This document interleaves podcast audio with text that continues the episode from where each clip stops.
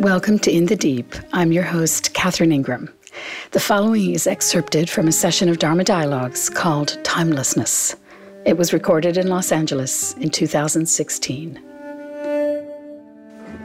You might have some time or other, or many times, had the experience where you answer the phone, and at the end of the line, at the other end of the line, is an old friend that you haven't spoken with in a very long time.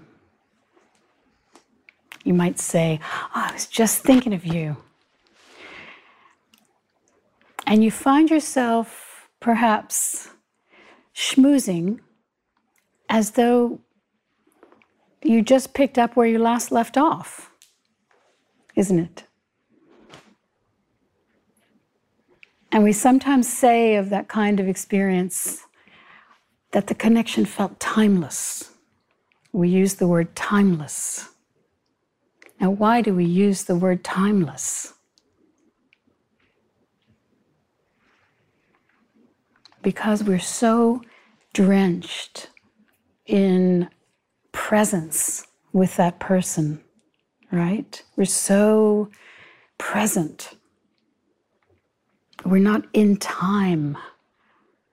We're so happy to be in present awareness and presence in a shared experience.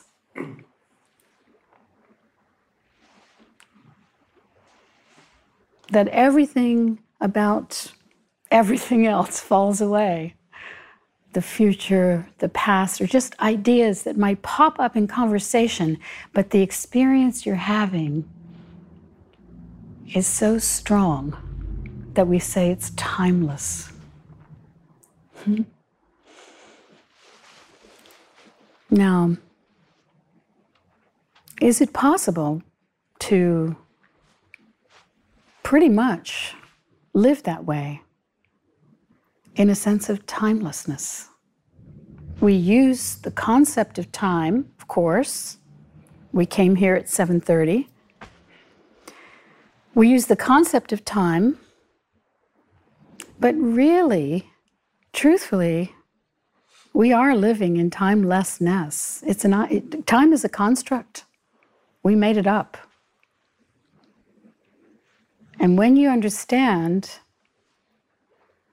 that really you're just flowing in a very big now, that's all that's ever happening,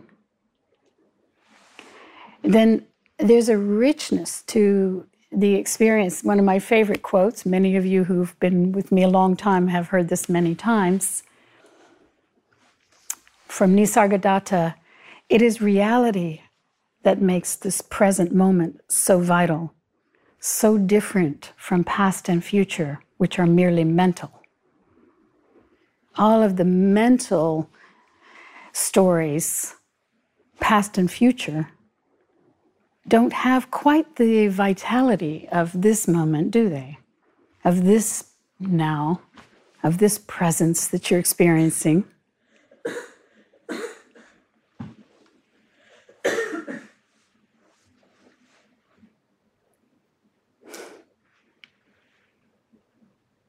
And so we have this option to just adjust our attention just ever so slightly, really. You can just use your facility of moving your attention around and let yourself notice. And that's really all that it is. You don't have to create it or do anything to get there. Just let yourself notice that you are experiencing, you're flowing in this now, in this timelessness. I like to say it's a taste of eternity, but actually for a short time because we have these little blink of life. So it's like you're tasting eternity for a little while.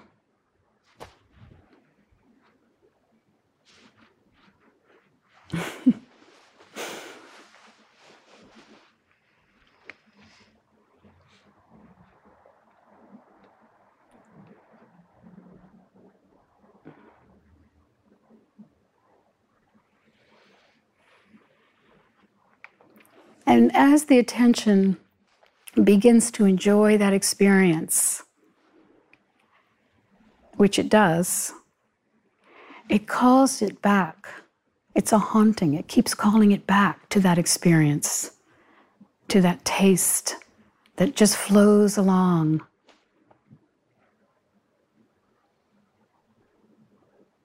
You know, you come to a certain age in life, as I have, and as some people in the room have, where there's presumably quite a lot more behind than there is ahead. Mm-hmm. so there's a, a, different relationship to the thoughts of past and future, inevitably. But what one can come to know and come to really appreciate is that you can experience this sense of a kind of elongation of time, if you will, when you're very, very much with your actual direct experience. So you can feel it in this room right now, even if you're not following all the words. You can feel it in this room. There's a vitality, there's a wakefulness.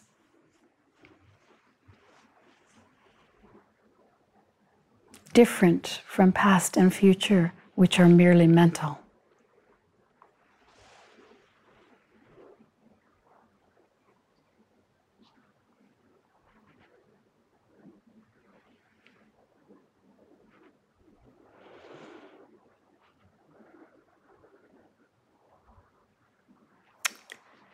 Okay, that's all that's coming to me to say.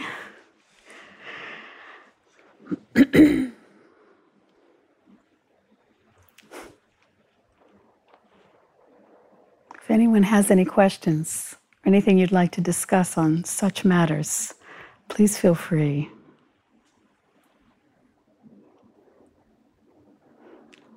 Uh, you quoted Nisargadatta Maharaj. Yes. And um, knowing that he comes from a Hindu tradition, I was wondering how you see that as relating to this being a Buddhist school and kind of the connection there between what he says and Buddhism.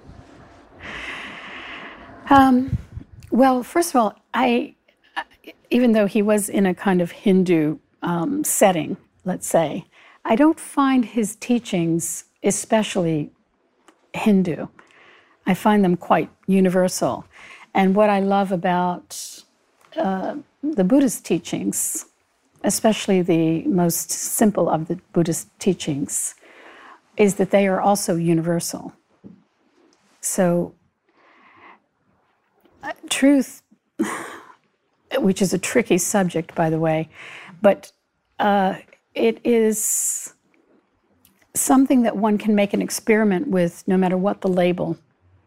And eventually, in a way, the labels fall away, right? And you're having a very direct experience of the, the so called truth. And what's great about, say, the scientific method is that you make that experiment in different contexts and it remains consistently so, right? So, what Nisargadatta pointed to over and over again in his teachings, and what many of the great teachers point to uh, in every tradition, is this very simple truth that you can experience this very moment, right? that there's an awareness that's radiant in you and as you, that you can tune your awareness to that channel in a sense. You can dial in that frequency. It's different than most of the rest of what people are dialing in, right? Really different. Look at the world. I mean, it's mad, madness reigning.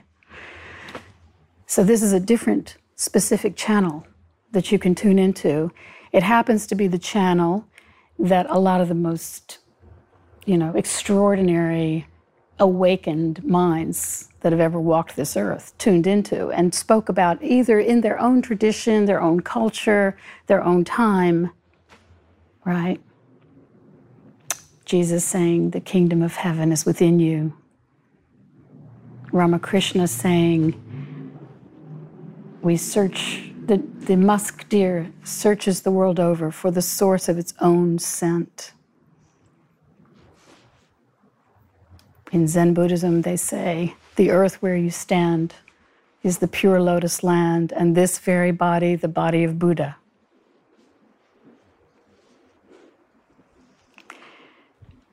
They're all pointing, as you can hear, and there's many, many, many others, they all point to an essential truth that it can only actually be true for you if you taste it, not if you think oh, that sounds right. Yeah, that sort of sounds right. I like that. But taste it. And then it's really true. It really pops. And then you realize you, you start to develop an ear for truth when you hear it. It starts to resonate with your own direct experience. It serves as a tuning fork. You know, you start just pinging together. Yeah, I couldn't agree more. Um, would you? I mean, are you familiar with theosophy? Yes. Would you I, consider that then to be theosophy in a sense?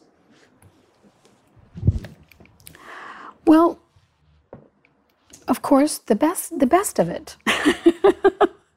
you know, the parts the parts that are direct pointers, right? But as Krishnamurti famously said when he left theosophy, truth is a pathless land, right? He left, he was their big master and walked away from it. You know that. And when he walked away from it, what he said was, truth is a pathless land. So to be, uh, let all of these wonderful traditions be fingers pointing to the moon, right? But really, the point is to experience the moon. Tonight, the moon is quite lovely here in the Los Angeles sky. Right? You taste it. And then you can let anything be the reminder. There's reminders scattered all through great literature, for instance, right? And great drama, great movies, uh, great conversations you might have with just any friend. You know, you, you begin to be very susceptible, very, I like to say, grace prone f- to hearing the that which resonates in the deep places, in the places that remind you, right? I was talking to one of my girlfriends today on the phone, and she was telling me about a friend of hers who I had known from my friend had been dealing with cancer for five years. But she's at the end of this um, journey with cancer. She's she's going to be leaving this world uh, soon, and but she was telling my friend, our mutual friend, that she'd gone to Target the other day. she had found this really great coat. She's in New England. She found this really, really perfect coat. and she was telling our friend how how delighted she was just shopping at Target and finding this coat. And she said that she got home and she thought, how ironic that, you know, that something so simple in a way was so much fun for her that she was really letting herself have the fun of this little mini shopping excursion. And how um, poignant it was that for most of her life, that wouldn't have been the case that wouldn't have that wouldn't have been much of a a, a big fun thing. There, she would have been thinking there was way bigger fun things to be had, and that this one really was, you know, kind of had a great flair for her. And I, I and I'm as I'm listening to this story, you know, I was letting that into my heart today. I was actually drinking a cup of coffee as I was hearing this, talking to my friend, and I was gazing out this window at this spectacular view uh, where I'm staying at Rick's house, and and in that moment, I was having one of those flares of like one of those timeless flares, right?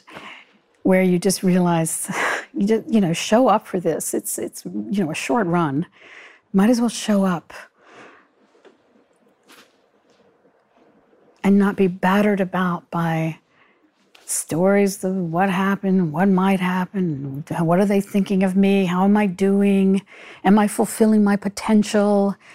You know, all these tormenting things we go through, and then boom, it's over. Right? Thank you.